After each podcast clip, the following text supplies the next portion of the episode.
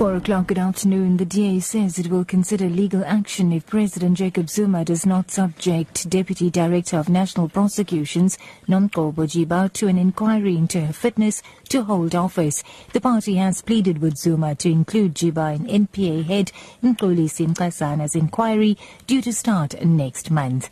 Nxasana has recommended that Zuma suspend Jiba, but he's yet to act. DA parliamentary leader Mmusi Maimane says the legal fight will be about protecting the independence of the NPA. We don't become a party that simply wants to go to court on every issue. We want to make sure that our constitution works. There can be, it's a fight to save our constitutional imperatives and our ability to be able to make sure that the law is fair for everyone. So, yes, it costs us money. It costs us money that we could be using in other projects. But we have to for the sanctity of our constitution and for the sustainability of the rule of law. The Department of Justice and Correctional Services spent more than 25 million rand in taxpayers' money on the salaries of 400 suspended officials in the last 12 months. This has been revealed by Justice Minister Michael Masutha in a written reply to a parliamentary question. Masutha says he has given instructions to management to resolve the cases as a matter of urgency. Here's his spokesperson, Mthunzi Mhaga. Of importance is the fact that the majority of employees that are on during that period are placed on suspension because of gross misconduct. The department tries by all means to ensure that on minor offences for which people have been charged, we explore other avenues other than suspension. One person has been seriously injured after two cars collided in Groutville on the KwaZulu-Natal North Coast. Provincial EMS spokesperson Robert McKenzie says one of the cars caught a light during the collision.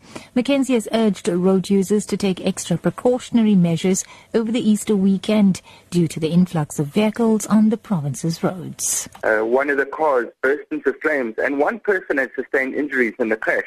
The patient was transported through to Stanger Hospital for continued medical care. The police were also on scene and are investigating the exact cause of the crash.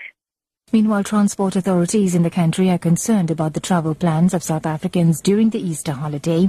Traffic on the N1 highway is already increased rapidly, with the waiting time at the Carousel Plaza already being longer than 10 minutes. There is a strong police presence along the route, and Tshwane Metro Police along the route are pulling buses and trucks off the road to check them.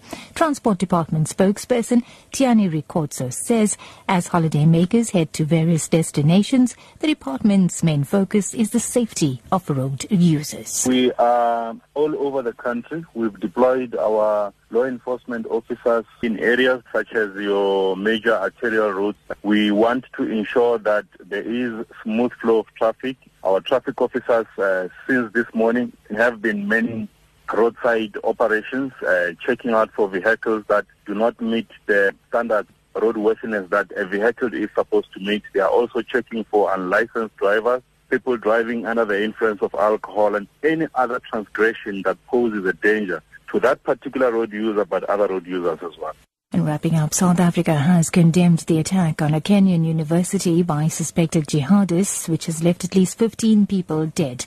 Parliament's International Relations Portfolio Committee Chair, Siphosezwe Masango, says the attack by Al-Shabaab militants is an affront to the African Union's vision of a stable continent. She has condemned the death of civilians. Masango has called for tolerance among Muslims and Christians. Now, according to students who escaped the siege, Muslims and Christian students had been separated by the attackers who then shot the non-Muslims.